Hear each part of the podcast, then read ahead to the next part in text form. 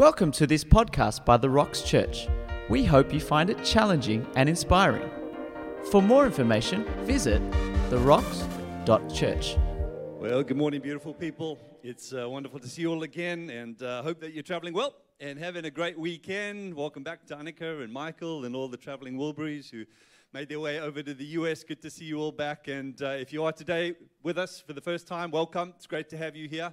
And I hope that you are having um, a good weekend so far. And if for whatever reason not, I really hope that by the time you walk out of here today, you feel your heart uh, encouraged and strengthened and reminded that we do have a good God who, as Annika said, has got our backs and He's looking after us. And if that's the case, then it doesn't really matter what life throws at you. If you've got a good God who's for you, it's going to be okay. And so I hope that you know that this morning. So we're kicking off this uh, wonderful new series entitled Entrusted. And I was thinking this week back to when I turned 21 years of age, which was about uh, 45 years ago. Uh, my parents gave me a check for 21,000 Rand, which doesn't sound like a lot of money now, but it was a substantial amount of money back then. And, uh, and they bought me a new car. I know. Can you believe it? Like, how incredibly blessed is that, right? I, I can see some kind of 19 year olds and 20 year olds thinking, I need to have a chat to mom and dad. But what was so incredibly, um, uh, I guess, uh, impacting and, and what made that gift so profoundly moving and, and so memorable was the fact that it was completely unexpected, right? I hadn't asked for it, I hadn't even hinted for it. Um, I certainly didn't do anything to deserve it. It was completely unexpected and, uh, and certainly undeserved. And I remember how incredibly grateful I felt for that very surprising um, but incredible act of uh, generosity on, on the part of my parents. And I can remember once when I had received that car, how much I loved it and how well I took care of it. Like I would wash it literally weekly for the first year, and I wouldn't eat in it, and I wouldn't let anybody else eat in it. And I drove it so carefully, and I was always really careful about where I parked to try to avoid other cars and other things because I was so incredibly grateful for this kind of amazing gift. And I was thinking about that gift and uh, thinking about its impact on my life when I was preparing this week because this new series called Entrusted is all about the call of God on our lives to stewardship to faithful stewardship. And at the very heart of the series is a wonderful idea that was expressed beautifully by Peter, who was one of the very first kind of friends and followers of Jesus, and a man who wrote three letters that are found in our New Testament.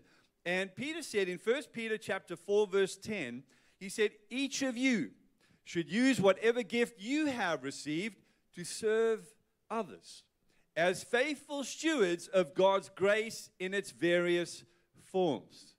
Let me read that again. He says, each of you, right? That's as inclusive as it gets. This is not for some of you or most of you or a few of you. This is for all of you, he says.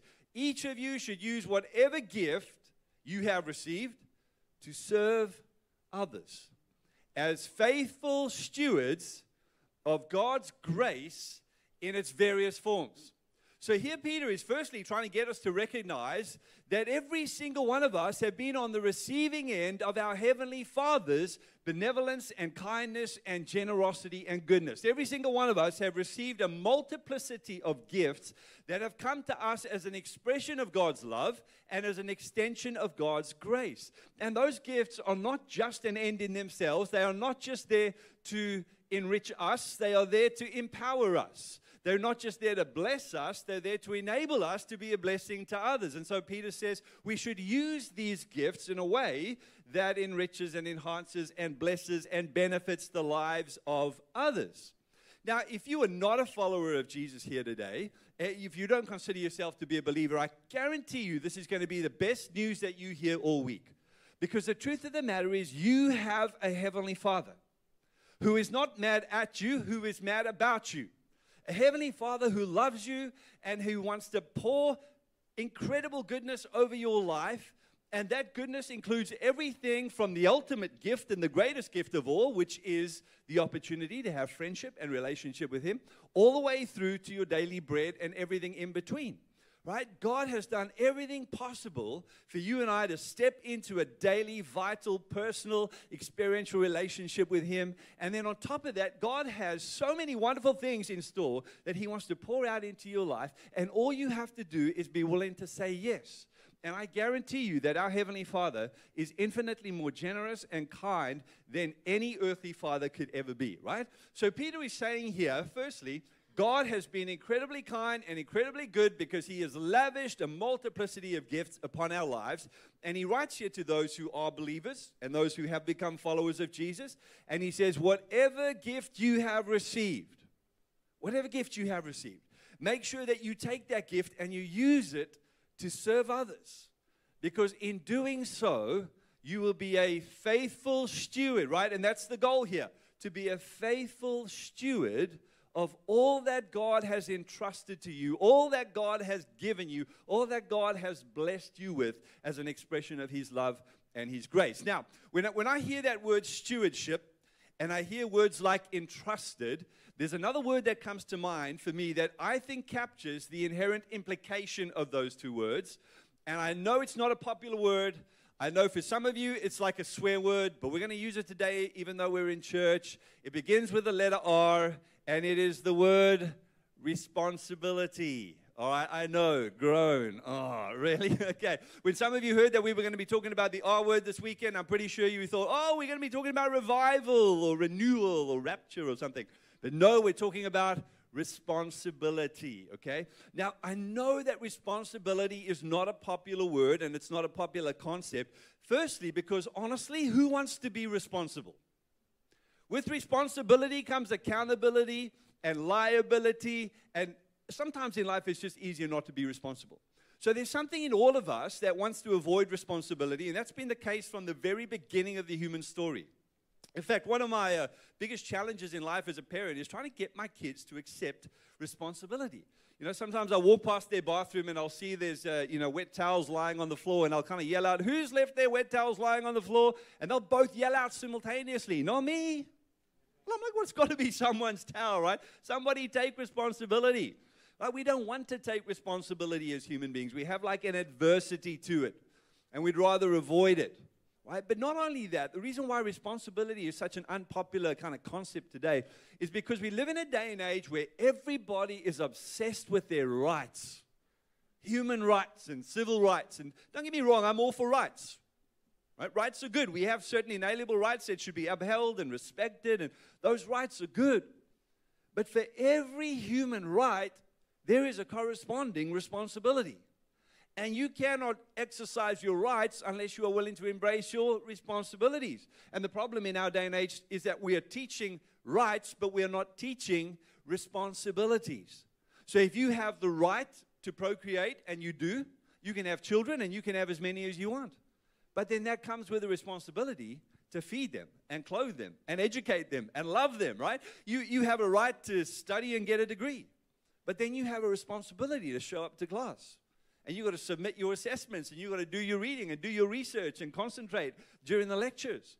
Uh, you have a right to get a license and drive on the road, but then that comes with a responsibility to drive according to the rules of the road and to do so in a way that respects other road users, right? For every right, there's a corresponding responsibility. And that simply uh, is true of um, abilities as well. For every God given ability, there's a responsibility.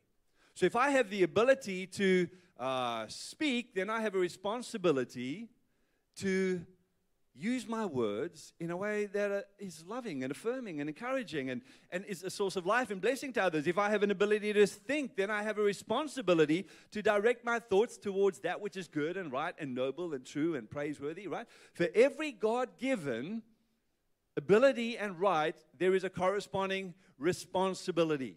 And we have to embrace those responsibilities. So, at the very heart of this idea of faithful stewardship, is the idea of embracing and accepting responsibility. You cannot be a faithful steward unless you are willing to say yes to responsibility, right? Now, I've come to realize a couple of things over the years about responsibility and the call to embrace it. And I reckon that if we are going to journey towards becoming faithful stewards of all the good things that God has entrusted to us, and if we're going to use them in a way that ensures that they are a source of life and blessing to others, as God is calling us to do here, then I realized there's a couple of things that we need to understand. And the first is this that if you're going to be a faithful steward, you have to recognize what you are responsible for. You have to recognize what you are responsible for. Now, to be honest with you, this is not a difficult exercise. It's very easy to do. You just have to think what is it that I am entrusted with? What has God placed in my care? For all the different roles in my life, what associated responsibilities are there? So, whether you're a husband or a wife, a father or a mother, an employer or an employee, a friend, a minister, whatever role you have in life, there's a set of corresponding responsibilities. And so you have to identify them, clarify them, name them. And sometimes it's helpful to just sit down and literally write them out. Just create a list. Say, all right, well, these are the five or six roles that I play in life, and these are the corresponding responsibilities, right? This is identifying what you are responsible for. Now, as you journey through life, those responsibilities begin to change. When I was 16 years old, all I was responsible for was my bedroom and my homework and my sausage dog called Stretch, right? That was about the sum total of my responsibilities. But then I got a job and I got married and I had kids, and all of a sudden, my world of responsibility grew. So as you journey through life, your responsibilities change. When you are five years old, you are your parents' responsibility. But when they are 95 years old, they are your responsibility, all right? Responsibility shifts as you kind of journey through life. So, in every season of life, you've got to stop and ask yourself in the season that I am in, what are my roles? and what are the corresponding responsibilities. Now, to be honest with you, when you do that, you can find yourself feeling a little overwhelmed. If you sit down and you draw up a list of everything you are actually responsible for, based on everything God has given to you, you can end up feeling like, oh my gosh, am I responsible for all of that, right? So I've come to realize something else about responsibility, and it's this if you are going to embrace it and become a faithful steward of it, then you have got to change the way you see it. You have got to see responsibility not as a duty, but as an opportunity. Because if you see responsibility as an obligation, something you have to do, you are going to resent it and regret it. But if you see responsibility as something you get to do, you are going to see it as an opportunity and you are going to love it and embrace it. Right? Um, as, as a husband, I don't just have a responsibility for my wife, I have an opportunity with my wife. As a father, I don't, I don't just have a responsibility for my children, I have an opportunity with my children. An opportunity to love, an opportunity to encourage, an opportunity to provide, an opportunity to bless, an opportunity um, to affirm, and an opportunity to grow. Listen, I remember a number of years ago, I was sitting on a, on a panel at a, at a conference, a young adults conference, and we were um, a group of pastors and leaders being interviewed about life and faith and that sort of thing. And somebody from the floor asked a question and said, uh, What is the one thing in your life that has been the biggest catalyst for growth? I thought, What a great question. And to take some time to kind of think on it. But as I did, I, I came to this moment of realization you know what has been the single biggest contributed to growth in my life, in whatever area of life it is, it's been accepting responsibility. That more than anything else has caused me to grow as a person, to grow as a minister, to grow as a follower of Jesus, to grow as a father, to grow as a husband. When you say yes to responsibility, it becomes a very powerful catalyst for growth. So, growth is not, uh, sorry, uh, responsibility is not just a duty, it's an opportunity. It's an opportunity for you to love, to serve, to bless, to encourage, and ultimately to grow. So you've got to change the way you see it, have a different kind of perspective on it. So that's the first thing. You've got to firstly recognize what it is you are responsible for. Name it, identify it, clarify it, and then having done that, the second thing you've got to do is recognize who you are responsible to. Recognize what you are responsible for, and then recognize who you are responsible to. And here's why this is so important, friends because recognizing who you are responsible to provides the motivation and the inspiration for embracing what you are responsible for. Right? Recognizing who you are responsible to provides the motivation and the inspiration for accepting and embracing what you are responsible for. And as far as I can see, our responsibility to extends in four directions. Firstly, we are responsible to those who have gone before us. Uh, there's a beautiful statement in Hebrews chapter 12 in, uh, in the opening few verses. In verse 1, the writer to the Hebrews says, Therefore, since we are surrounded by such a huge crowd of witnesses to the life of faith, Let us strip off every weight that slows us down, especially the sin that so easily trips us up, and let us run with endurance the race God has set before us. Now, that huge cloud of witnesses being referred to there, all the heroes of the faith meant, mentioned in the chapter before in Hebrews 11, people like Abraham and Moses and David and Israel and Ruth, all those who've kind of died in the faith and gone on before us. And the writer to the Hebrews is saying, listen, the baton of faith has been passed to you by all these heroes of the faith who've gone before us. So now it's your chance to run well and to run with endurance. So the idea here is that we have a responsibility towards all those who have gone before us. People who have given, who have served, who have sacrificed, who have invested so that you and I can be where we are today.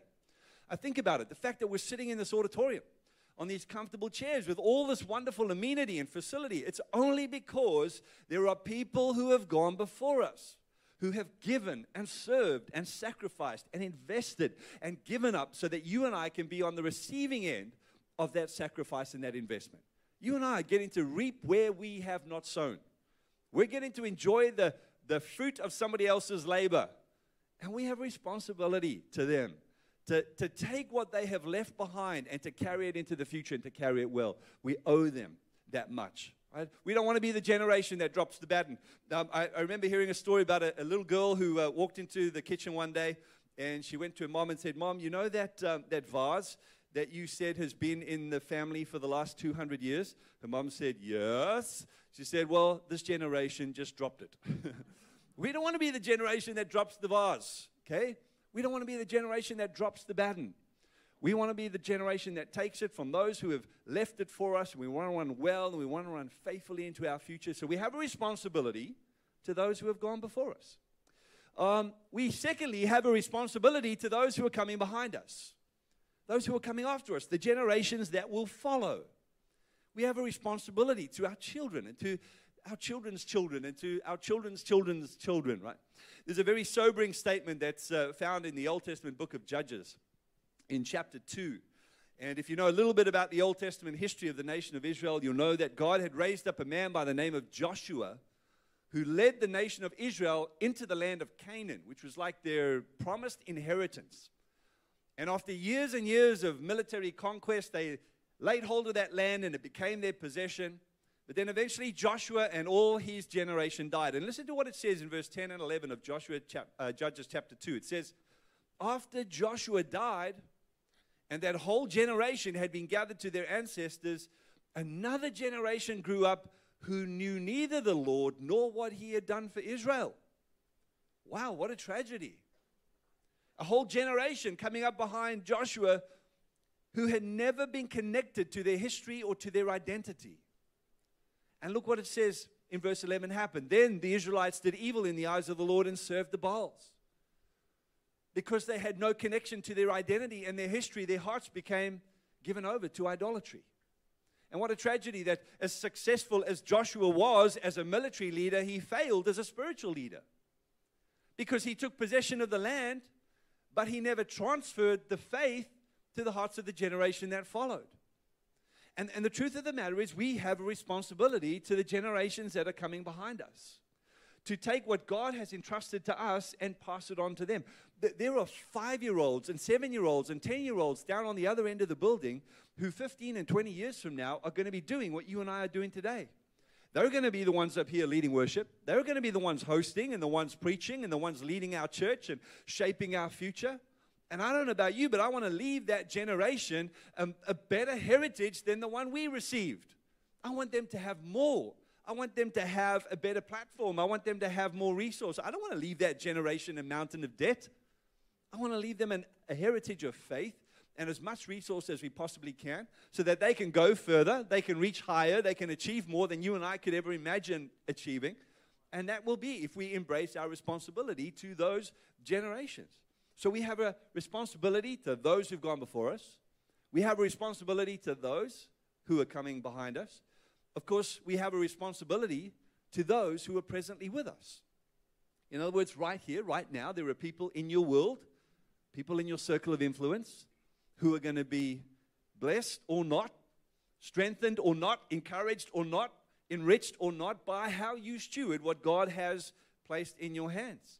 Uh, that's why in 1 Peter 4, verse 10, he says, Each of you use whatever gift you have received to serve others, to serve others, because there are others in your world who should be on the receiving end of your service. You see, when, when I embrace my responsibility as a husband, I serve my wife well. When I embrace my responsibility as a father, I serve my children well. Uh, when I embrace my responsibility as a church member, I serve my church well. If I embrace my responsibility as an employer, then I serve my employees well. You see, embracing your responsibility is about taking the opportunity to serve, to serve others well.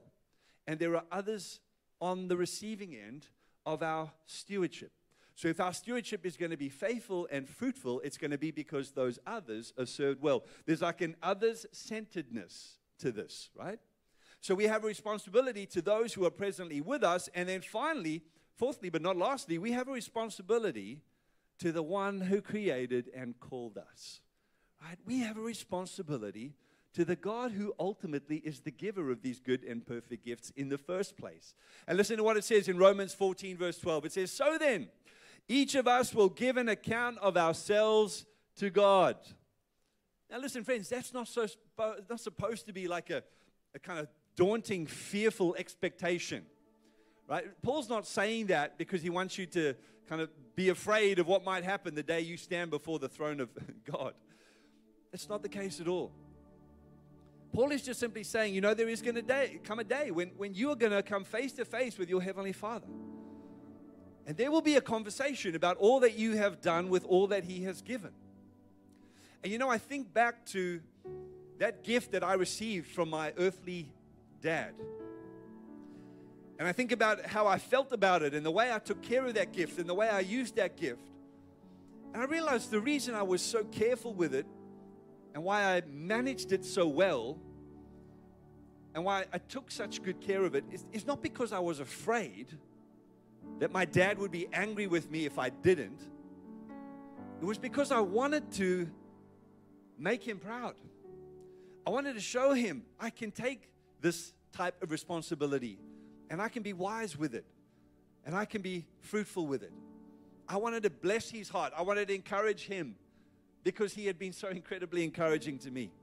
So when Paul says there's coming a day when all of us are going to stand before our Heavenly Father and give an account for our lives, he's not trying to generate some fearful expectation in us. He's just saying, hey, there's coming a day when you're going to sit down with your Heavenly Dad and you're going to have a conversation about life and everything He entrusted into your hands.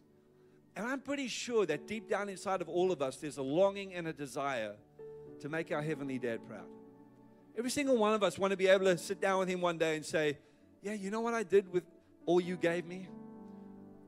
I took it and I used it. And I used it to serve others. I used it to bless others. I used it to help others. I used it to empower others. I didn't just take all of that for myself. I used it to advance your kingdom. I used it to build the church. I used it to champion the gospel. I used it to show your love. I took everything you gave me and I used it as best as I could to represent you well.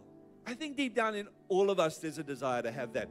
And then consequently, to hear the words of our Heavenly Father say, Well done. Well done, good and faithful servant. you did well with what I entrusted into your hands.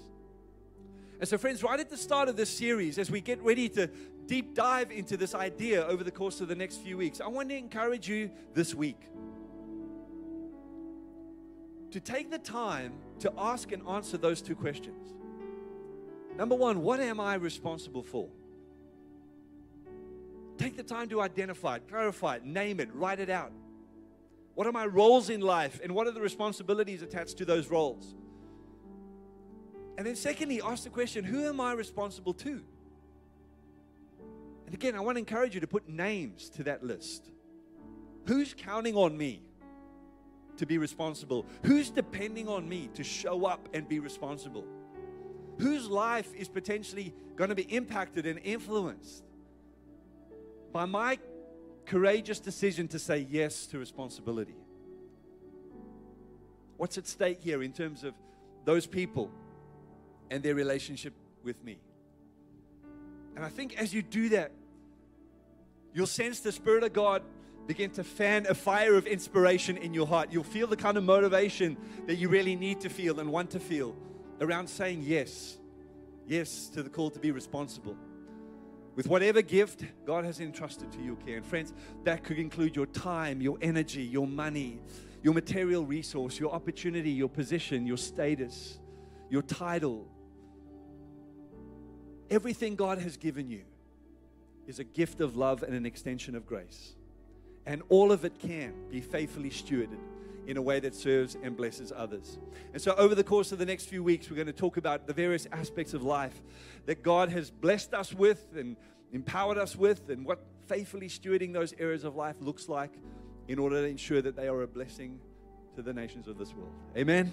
Thank you for listening to this podcast. For more great resources and to keep yourself up to date, head to our website. Visit therocks.church.